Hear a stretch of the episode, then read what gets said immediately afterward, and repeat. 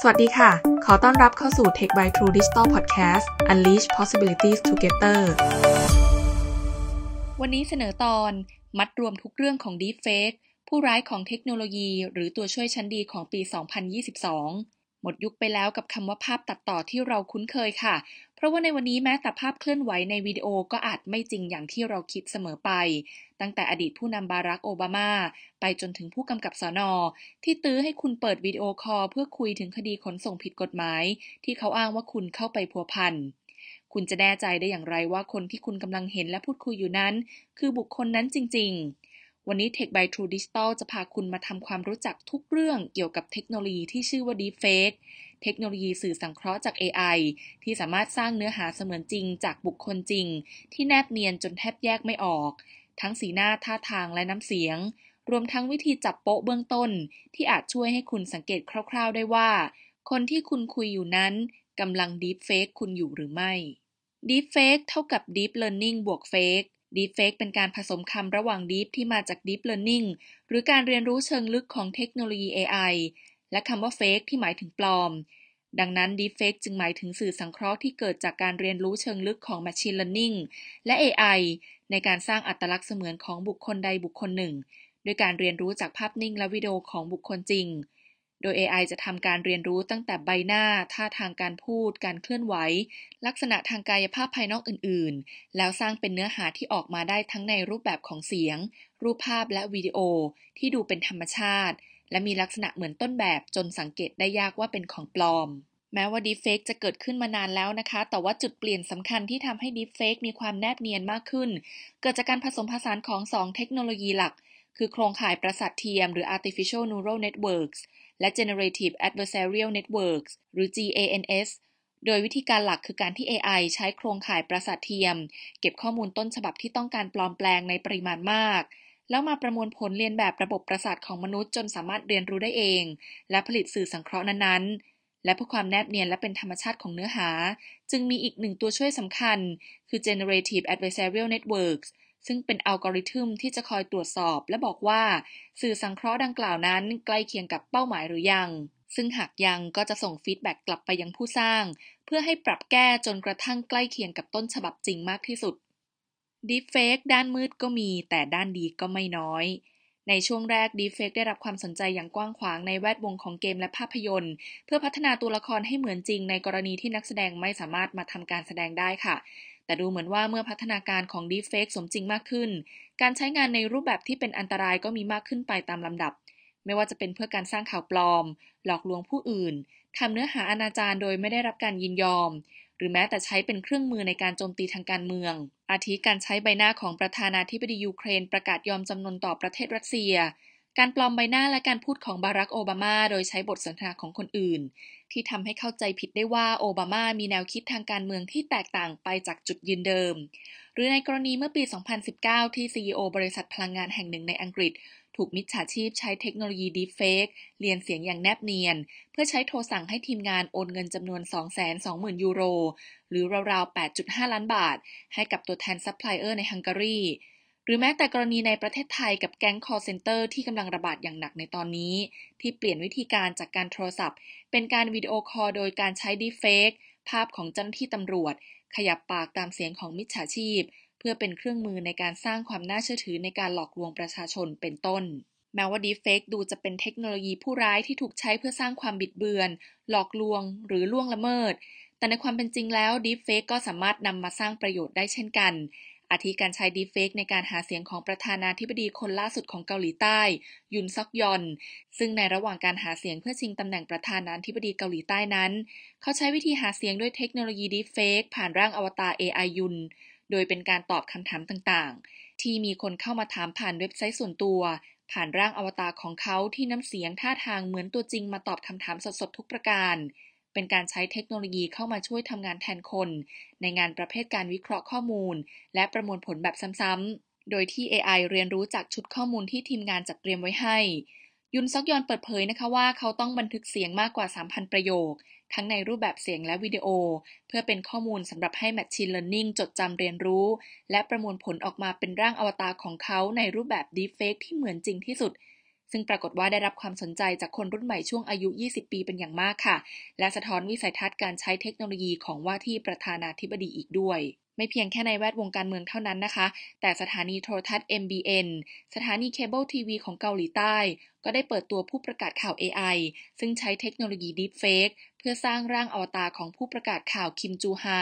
หรือในชื่อ AI คิมมาแล้วเมื่อปี 2020 โดย AI คิมนั้นมีรูปร่างหน้าตาเสียงพูด จนไปถึงลักษณะเฉพาะของการรายงานข่าว เช่นท่าทางการจับปากกาของคิมจูฮาทุกประการ โดย Machine Learning เรียนรู้การเป็นคิมจูฮาด้วยการดูวิดีโอการรายงานข่าวของเธอเพื่อศึกษาน้ำเสียง การขยับริมฝีปาก วิธีการพูด หรือแม้แต่การพูดขณะเดินมากกว่า 10 ชั่วโมง จนได้เป็น AI คิมที่เหมือนคิมจูฮาตัวจริงแทบเป็นคนคนเดียวกัน ซึ่งก่อนหน้านี้เมื่อปลายปี 2018 สำนักข่าวซินหัวของจีนก็ได้เปิดตัวผู้ประกาศข่าว AI ทั้งชายและหญิงมาแล้ว ซึ่งผู้ประกาศข่าว AI จะช่วยเข้ามาแก้ปัญหาการขาดแคลนผู้ประกาศข่าว โดยเฉพาะเมื่อมีข่าวด่วน ข่าวฉุกเฉิน หรือเมื่อมีความจำเป็นที่ต้องรายงานข่าวตลอด 24 ชั่วโมง เพื่อทดแทนความเหนื่อยล้าที่เกิดขึ้นในคนได้ หรือแม้แต่การใช้เทคโนโลยี Deepfake ในทางจิตบำบัด อธิการรักษาอาการ PTSD หรือ Post Traumatic Stress Disorder ที่เกิดจากสภาวะจิตใจของผู้ป่วยที่ได้รับการกระทบกระเทือนอย่างรุนแรงจากเหตุการณ์เลวร้าย โดยหนึ่งในขั้นตอนการบำบัดคือการให้ผู้รับการบำบัดทดลองเผชิญหน้ากับความกลัวดังกล่าวในสภาพแวดล้อมที่ปลอดภัย ภายใต้การดูแลของนักจิตบำบัด ซึ่ง Deepfake จะเข้ามามีส่วนช่วยในการสร้างสื่อสังเคราะห์ ในกรณีที่ความกลัวดังกล่าวมีบุคคลเกี่ยวข้อง เพื่อให้ผู้รับการบำบัดสามารถเรียนรู้วิธีบรรเทาและก้าวข้ามผ่านเหตุการณ์ดังกล่าว ในสภาพแวดล้อมที่จะไม่เกิดอันตรายเป็นต้น นอกจากในมุมของการบำบัดแล้วนะคะ Deepfake ยังสามารถเข้ามามีส่วนช่วยในการรักษาความเป็นส่วนตัวของผู้เข้ารับการบำบัดด้วยการนำใบหน้าของบุคคลอื่นมาทดแทนในวิดีโอบันทึกการรักษา โดยยังคงสามารถรักษาน้ำเสียง อากับกิริยาและรายละเอียดอื่น ๆ ได้ เพื่อให้นักจิตบำบัดสามารถย้อนทวน ส่งต่อ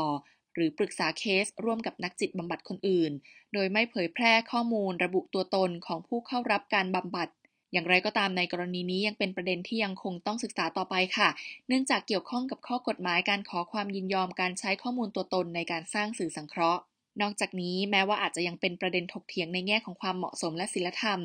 Deepfake ยังสามารถนำผู้เสียชีวิตกลับมาพบเจอกับคนรักหรือครอบครัวได้อีกครั้ง เพื่อช่วยบรรเทาความโศกเศร้า ความคิดถึง ดังในตัวอย่างของภาพยนตร์โฆษณาไก่ย่างห้าดาว ที่ได้ถ่ายทอดเรื่องราวชีวิตจริงของคุณสุพิชยาณสงขลา หรือคุณโอ ที่สูญเสียคุณแม่ไป ให้ได้กลับมาเจอกับคุณแม่อีกครั้ง ผ่านเทคโนโลยี Deepfake และ VR โดยทีมงานได้ใช้รูปภาพกว่า 2,000 รูป และวิดีโอ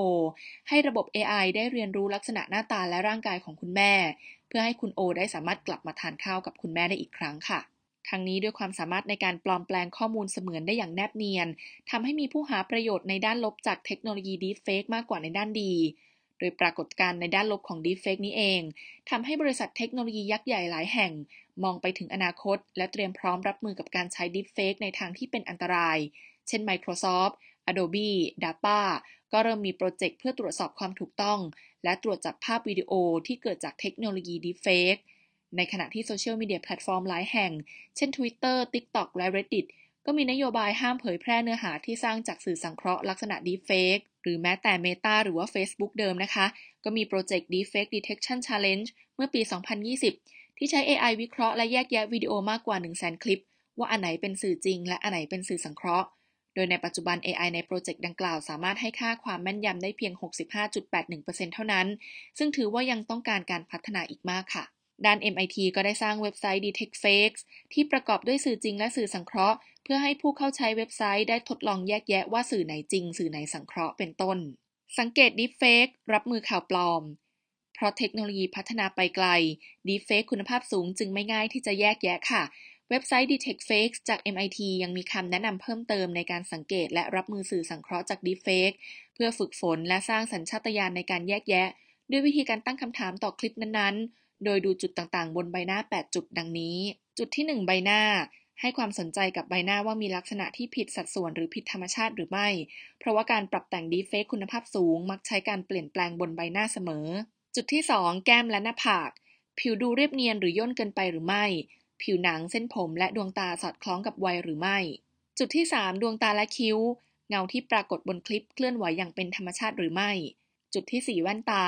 แสงตกกระทบ แสงสะท้อนมีมากเกินไปหรือไม่ มุมของแสงสะท้อนเปลี่ยนไปเมื่อบุคคลเคลื่อนไหวหรือไม่ จุดที่ 5 ขนบนใบหน้า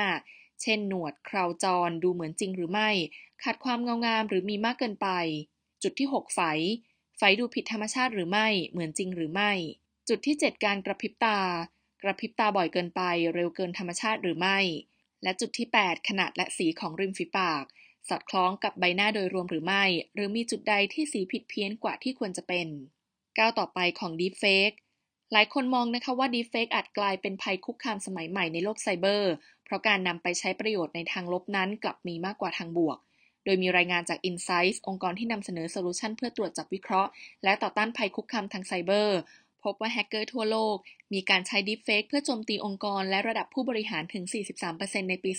2019 และมีความเป็นไปได้ว่าการปลอมแปลงในลักษณะนี้ จะกลายเป็นเทคโนโลยีและวิธีการหลักที่แฮกเกอร์จะนำมาใช้ในปี 2022 โดยเชื่อว่า Deepfake มีความน่ากลัวกว่าการเรียกค่าไถ่หรือ ransomware ต่อองค์กรอีกด้วย เพราะ Deepfake อาจเป็นได้ทั้งผู้ร้ายและพระเอกชั้นดีหากนำไปใช้อย่างเหมาะสม ผู้บริโภคสื่อจึงต้องรู้เท่าทันเทคโนโลยีอยู่เสมอฉุกคิดมันตั้งคำถามและวิเคราะห์ข้อมูลโดยรอบก่อนตัดสินจากสิ่งที่เห็น เพื่อไม่ให้ตกเป็นเหยื่อของการใช้เทคโนโลยี มาหลอกลวงในทางที่ผิดต่อไป